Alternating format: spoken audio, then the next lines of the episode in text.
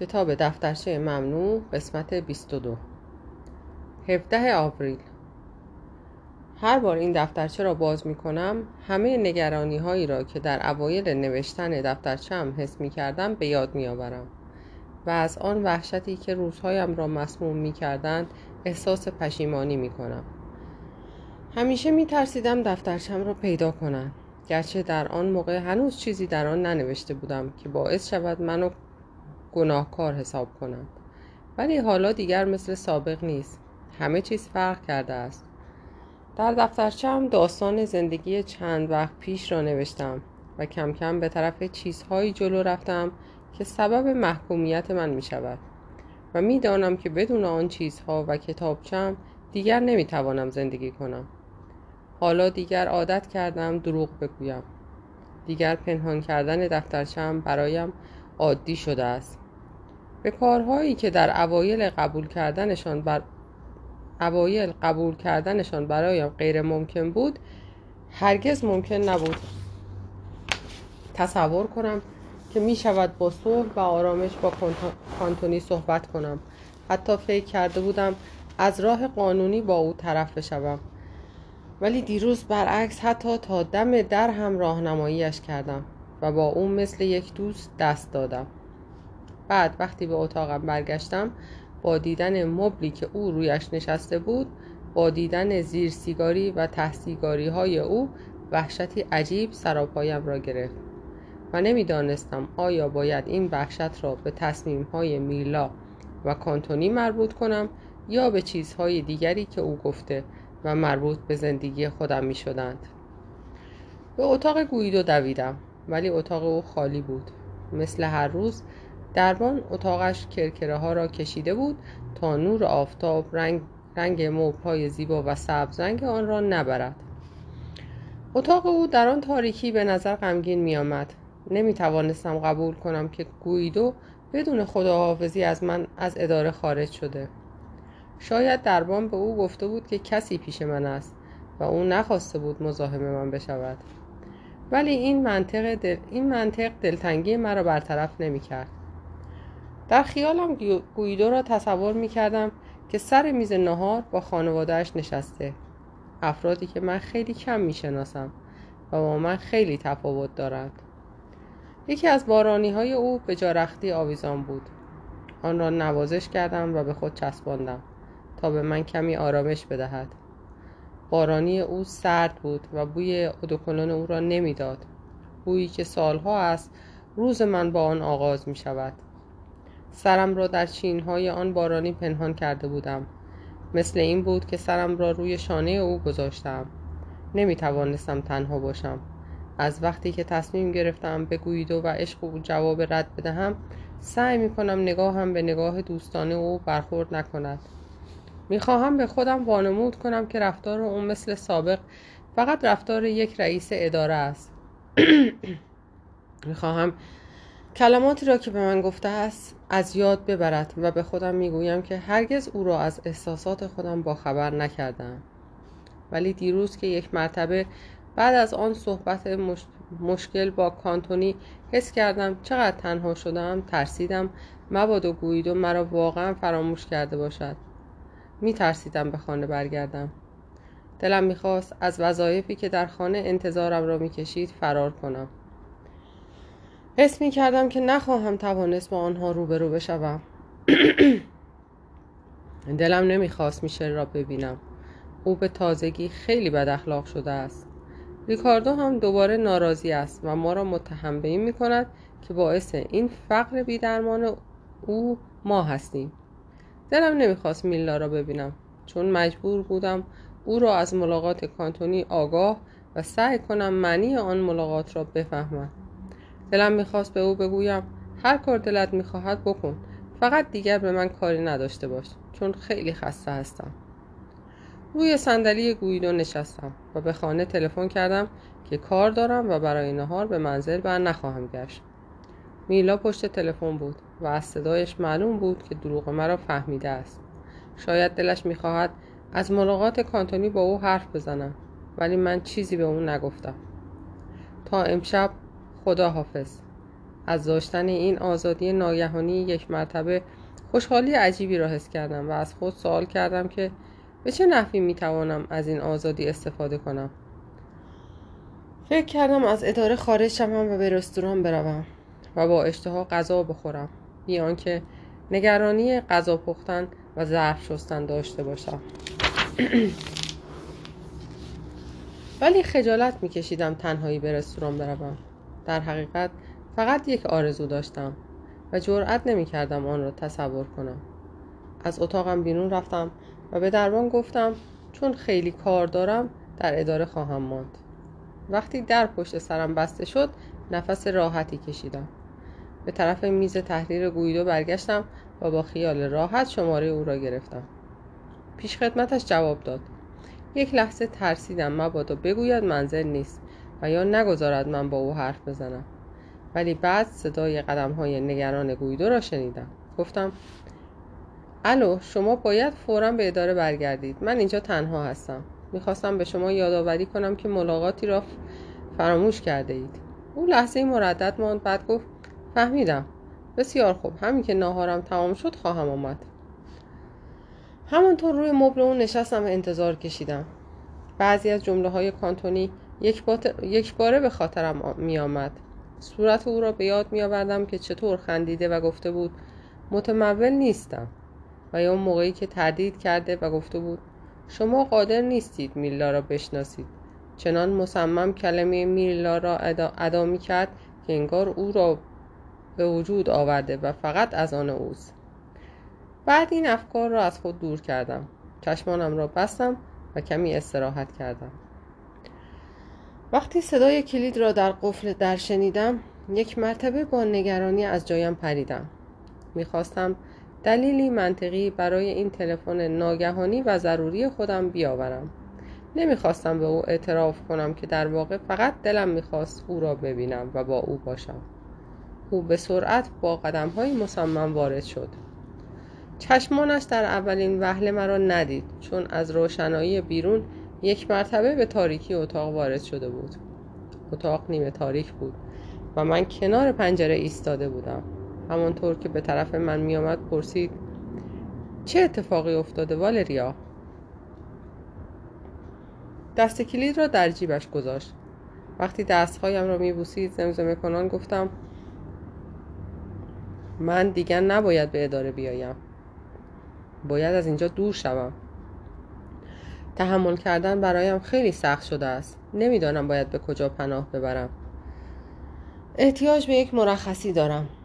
پانزده روز بیست روز مرخصی. می‌خواهم الان از مرخصی تابستانم استفاده کنم. تصمیم گرفتم برای راحتی فکر و استراحت پیش خالم به ورونا بروم. تا آن موقع واقعا جدی به آن موضوع فکر نکرده بودم. ولی یک مرتبه این مسافرت به نظرم تنها راه نجات آمد. گویدو از این خبر خوشحال شد و بعد از مکسی طولانی از من پرسید چه موقعی؟ من جواب دادم نمی‌دانم. دلم می‌خواست همین الان می‌رفتم. ولی نمی‌توانم یک مرتبه خانه و بچه ها را به حال خودشان رها کنم. تا دو هفته دیگر خواهم رفت. او به طرف میزش رفت و تقویم روی میز را ورق زد. وقتی دوباره به طرفم آمد دستانم را در دستهایش گرفت. عاشقانه در چشمانم نگریست و گفت دو هفته دیگر من باید به تریست بروم. کافی است یک روز در آنجا بمانم و در مراجعت می‌توانم سه روز حتی پنج روز در ونیز توقف کنم. ورونا به ونیز خیلی نزدیک است و بعد آهسته اضافه کرد. پنج روز در ونیز. از آن دم که او این کلمات را گفت دیگر آرامش از من سرب شده. تقصیر خودم است. نمی بایستی می گذاشتم کار به اینجا بکشد. نمی بایستی به او تلفن می کردم تا به اداره پیش من بیاید. روی مبل نشستم. فکر می کردم که او اتفاقا ونیز را به زبان آورده چون نزدیک ورونا است. ولی می توانست بگوید پادوا یا ویچنزا. به نظرم می رسید افکار مرا خوانده است و می‌داند چقدر همیشه آرزو داشتم به ونیز بروم. دستم را به پیشانیم گذاشته و می‌گفتم نه نه.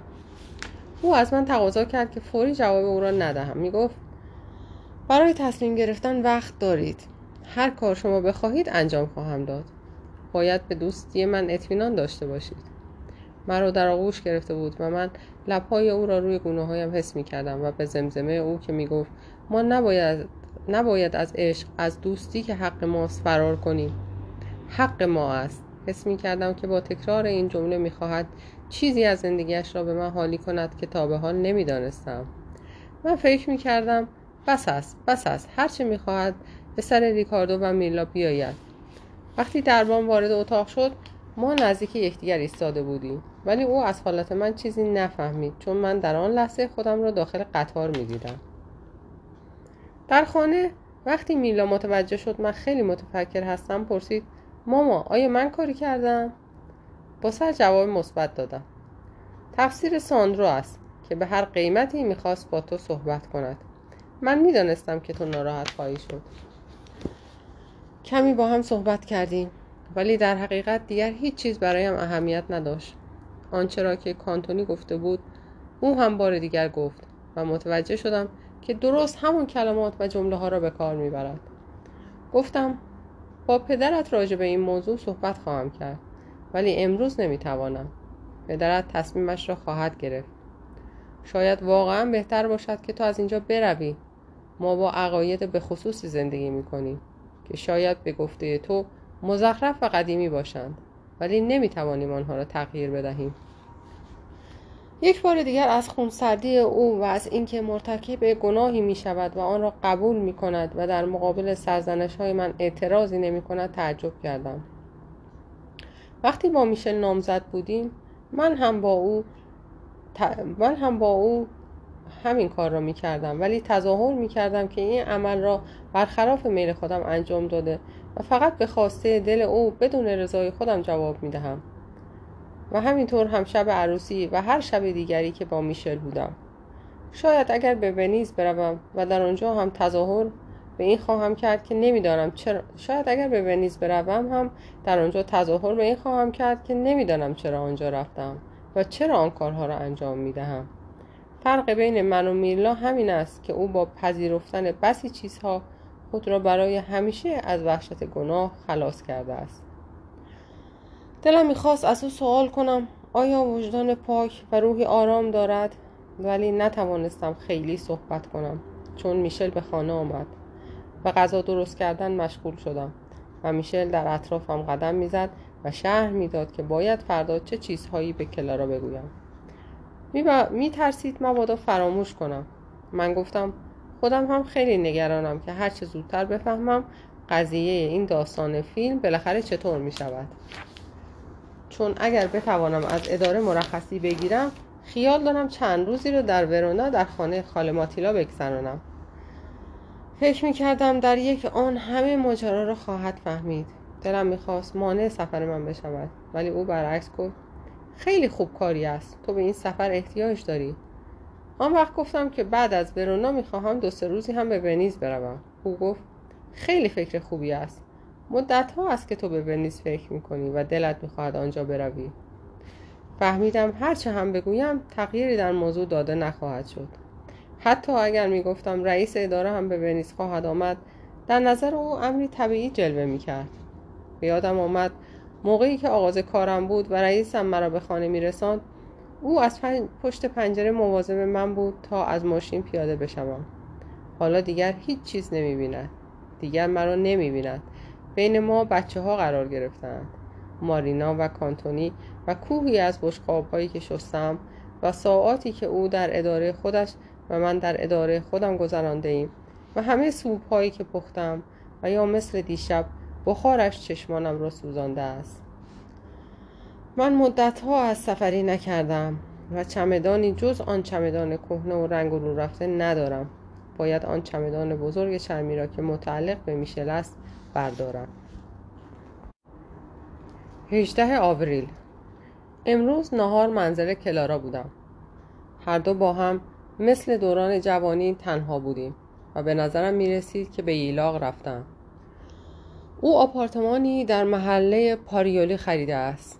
از بالای تراس منظره وسیع و زیبای مزارع دوردست درختان کاج و خانه های سفید رنگ دیده می‌شد. هر دو در هوای آزاد روی تراس ایستادیم او اغلب آنجا دراز می کشد و آفتاب می خورد. عقیده دارد برای اینکه آدم همیشه جوان جلوه کند باید کمی رنگ صورت و بدن برونزه باشد و آرتیست های سینما هم همین کار را می کند. در حمام او نام اسباب های آرایش او را نوشتم. ولی تعداد آنها خیلی زیاد است. من مورد مصرف هیچ کدام را نمی‌دانم. خجالت کشیدم از او بپرسم. زندگی او با دوره شوهرداری واقعا فرق کرده است. حق با میشل است. خانهاش با سلیقه‌ای مبله شده که از او انتظار نداشتم. او اشفگری می‌کرد و دائم از مردها حرف می‌زد. از او پرسیدم که آیا مطابق معمول عاشق است؟ او به من نگاهی انداخت و با عجله گفت نه نه ولی من باور نمی کنم او همیشه می گفت بدون عشق قادر نیست زندگی کند. شاید دیگر نمی‌خواهد به من چیزی بگوید. من برعکس برعکس هرگز مثل امروز دلم نمی‌خواست که از عشق حرف بزنم. کلارا گفت برای عشق آدم باید خیلی وقت داشته باشد. چون در حقیقت عشق اصلا وجود ندارد. باید آن را روزانه به وجود آورد و بعد در بلندترین نقطه آن ایستاد. خیلی مشکل است. به زور لبخند می‌زد. گفت خیلی کم وقت دارد. من سعی کردم همانطور که میشل گفته بود بفهمم چرا اینقدر گرفتار است. گفت تهیه صحنه های فیلم اشخاصی که باید ملاقات کرد و همه اینها. خیلی سرم شلوغ است. دلم می‌خواست بیشتر میشل را می‌دیدم. مثل اون اینکه او خیال دارد دست از کار بانک برداشته و به کار سینمایی مشغول شود. ولی والریا تو باید کم کم او را از این کار منصرف کنی. شاید آن روز یک شنبه که نهار به منزل شما آمدم کار خوبی نکردم.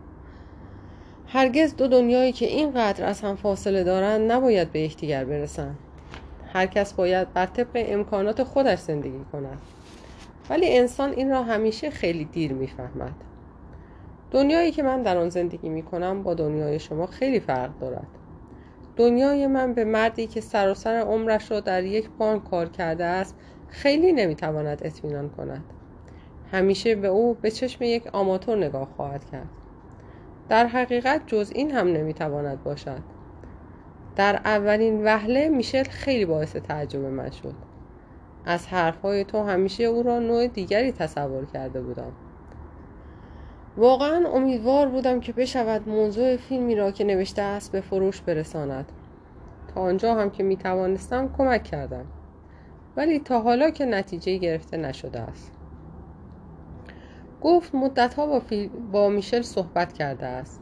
ولی اگر او بتواند افکارش و آنچه را که می‌گوید خوب بنویسد آن وقت از این راه پولدار خواهد شد. او می‌خواهد با من کار کند ولی من باید آزاد باشم. حتی یک شب تا صبح با هم صحبت کردیم. چطور من متوجه آن نشده بودم؟ شاید موقعی که میشل به خانه برگشته بود من خوابیده بودم. و روز بعد هم چیزی به من نگفته بود. اتاق پذیرایی بزرگ او را تماشا می کردم که دیوارهایش پوشیده از قفسه کتاب است.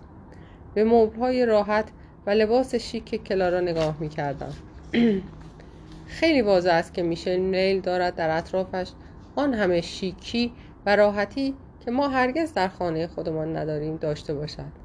کلارا به حرفش ادامه داد. او را راضی کردم که دست از کار کنونی خود بر ندارد. به او گفتم که اگر کار بانکش را رها کند اشتباه محض است. کلارا همچنان حرف می‌زد و من کم کم احساس ناراحتی می‌کردم. پیش خدمت داشت میز غذا را جمع می‌کرد. غذای خیلی خوبی خورده بودیم. من مدت ها بود غذای به آن خوبی نخورده بودم. از بس همیشه عجله دارم.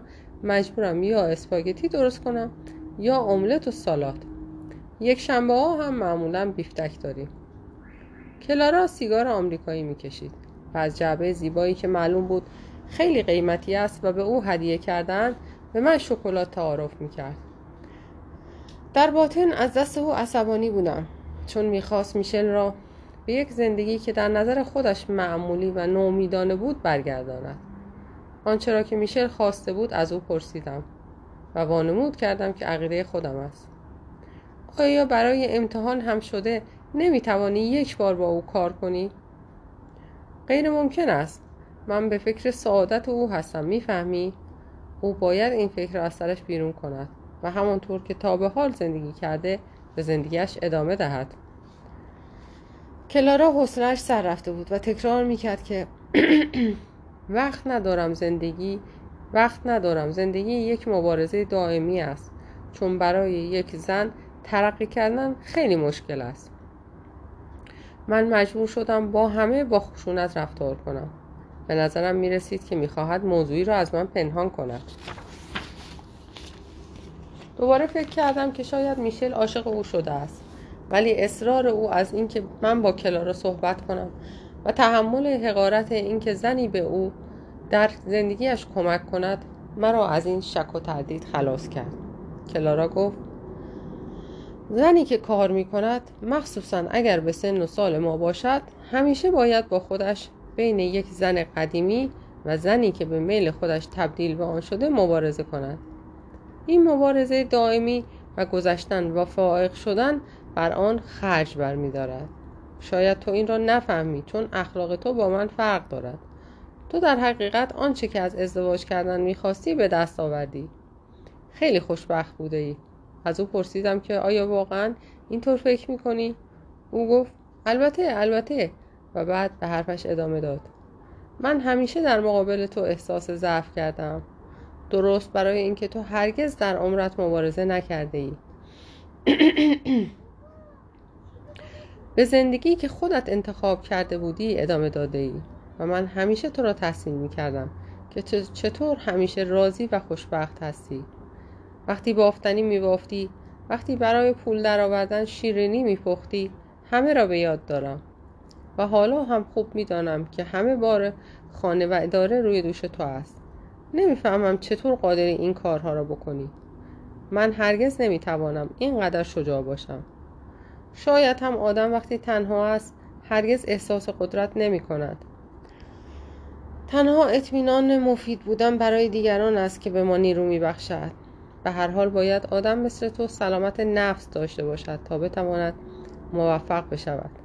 گفتم درباره سلامتی با تو موافقم.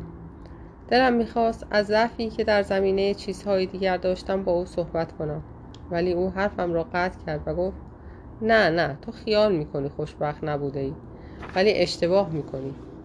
سعی نکن ممکن آن بشوی. تو همیشه خوشبخت و خوششانس بوده ای او میخندید. خنده جوان و شاداب. دلم می‌خواست همه چیز را به او بگویم. موضوع گویدو و ونیز را برایش تعریف کنم.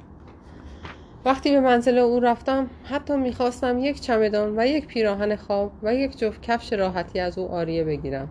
چون کفش های راحتی خودم خیلی کهنه شده است. اغلب میل می‌کنم به جای نوشتن در این دفترچه به شخص زنده درد دل کنم. ولی هرگز موفق نشدم این کار را بکنم. می ترسیدم چیزی را که 20 سال است روز به روز برای خود درست کردم یک مرتبه سرنگون کرده و از بین ببرم. کلارا می گفت حقیقت این است که هر بشری باید در زندگی دارای هدفی باشد و هدف تو بچه هایت هستند. هر کس هدفی دارد. دیگر احتیاج به خوشبختی های کوچک روزانه ندارد. هدفش را دنبال می کند و خوشبخت بودن را به تعویق می اندازد حتی اگر هم به آن خوشبختی نرسد. او بالاخره سعی خودش را کرده و همین برای خورسندی خاطرش بس است. برای همین بود که من تصمیم گرفتم کار کنم. چون از اینکه صبر کنم تا مردی مرا خوشبخت کند خسته شده بودم. و انتظار سعادت رفته رفته یک زن را از پای در می آورد تا همانطور که بچه هایت بزرگ می شدند انتظار خوشبخت بودن را فراموش می کردی منتظر بودی که آنها راه بروند به مدرسه بروند و حالا هم منتظری که لیسانس گرفته عروسی کنند. اینطور نیست؟ و عمر هم به هر حال میگذرد. من گفتم درست است. عمر میگذرد. شاید از لحن صدایم چیز غیر عادی حد زده بود. چون پرسید از چیزی ناراحتی؟ دلم می‌خواست به او بگویم حالا که دیگر بچه هایم بزرگ شدن من نبایستی انتظار چیزی را بکشم. ولی برعکس همونطور که برای رفتن از جا بلند می شدم لبخندی زدم و گفتم نه حالم خوب است. در این فکر بودم که به هر حال عمر می گذرد 24 آوریل. چند روز از چیزی ننوشتم. حس می کردم ضعیف و خسته شدم. شاید احتیاج به هوای آزاد دارم. این بیداری تا دیر وقت برایم هیچ خوب نیست. خیلی کم میخوابم و هنگام روز از بیخوابی شب, از بیخوابی شب گذشته کسل و خسته هستم. فکر کردم دفترچم را به اداره ببرم در آنجا چون چندان وقت نوشتن ندارم فقط حوادث را خواهم نوشت و دیگر مثل حالا روی هر نکته و موضوعی قور نمی کنم. ولی اگر کارمندان اداره بفهمند که من دفترچه یادداشتی دارم آن وقت آبرویم خواهد رفت و همه به من خواهند خندید. عجیب است که زندگی خصوصی ما از هر چیزی بیشتر برایمان ارزش دارد.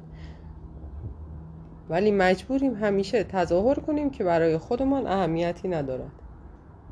از طرفی هم اگر کتابچه را به اداره ببرم آن وقت موقع بازگشت به خانه چنان به نظرم خواهد آمد که در این خانه هیچ چیز ندارم که متعلق به من باشد. کلارا می‌گوید آدم همیشه باید برای دیگران قوی باشد. شاید راست می‌گوید ولی حالا دیگر چطور ممکن است باور کنم که هنوز میرلا به من احتیاج دارد؟ وقتی می‌بینم او حتی مرا دوست هم ندارد. گاهی برعکس حس می‌کنم که ریکاردو هنوز به من احتیاج دارد. دیروز هر دو با هم در آشپزخانه بودیم. من جمع آوری می کردم و او کنارم ایستاده بود. حس می کردم دلش می خواهد با من حرف بزند. چندی است که پاک از همه چیز ناامید شده است. دیروز هم معلوم بود که این ناامیدی در او شدت یافته است. از اینکه اون مرد است خیلی دلم می سوزد هیچ کس از یک دختر 20 ساله انتظاری ندارد. ولی مرد از این سن و سال باید زندگی را شروع کند و سر پای خود بایستد. از آنجایی که فکر می کردم ممکن است ناراحتی او علت خاصی داشته باشد پرسیدم ناراحتی؟ او همیشه جواب می دهد ناراحت نیستم. ولی دیروز گفت می ترسم.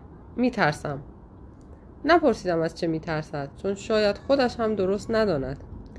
اگر دستهایم در آب چرب بشقاب ها نبود پیشانیش را مثل دوران بچگی که کم که تب داشت نوازش می کردم.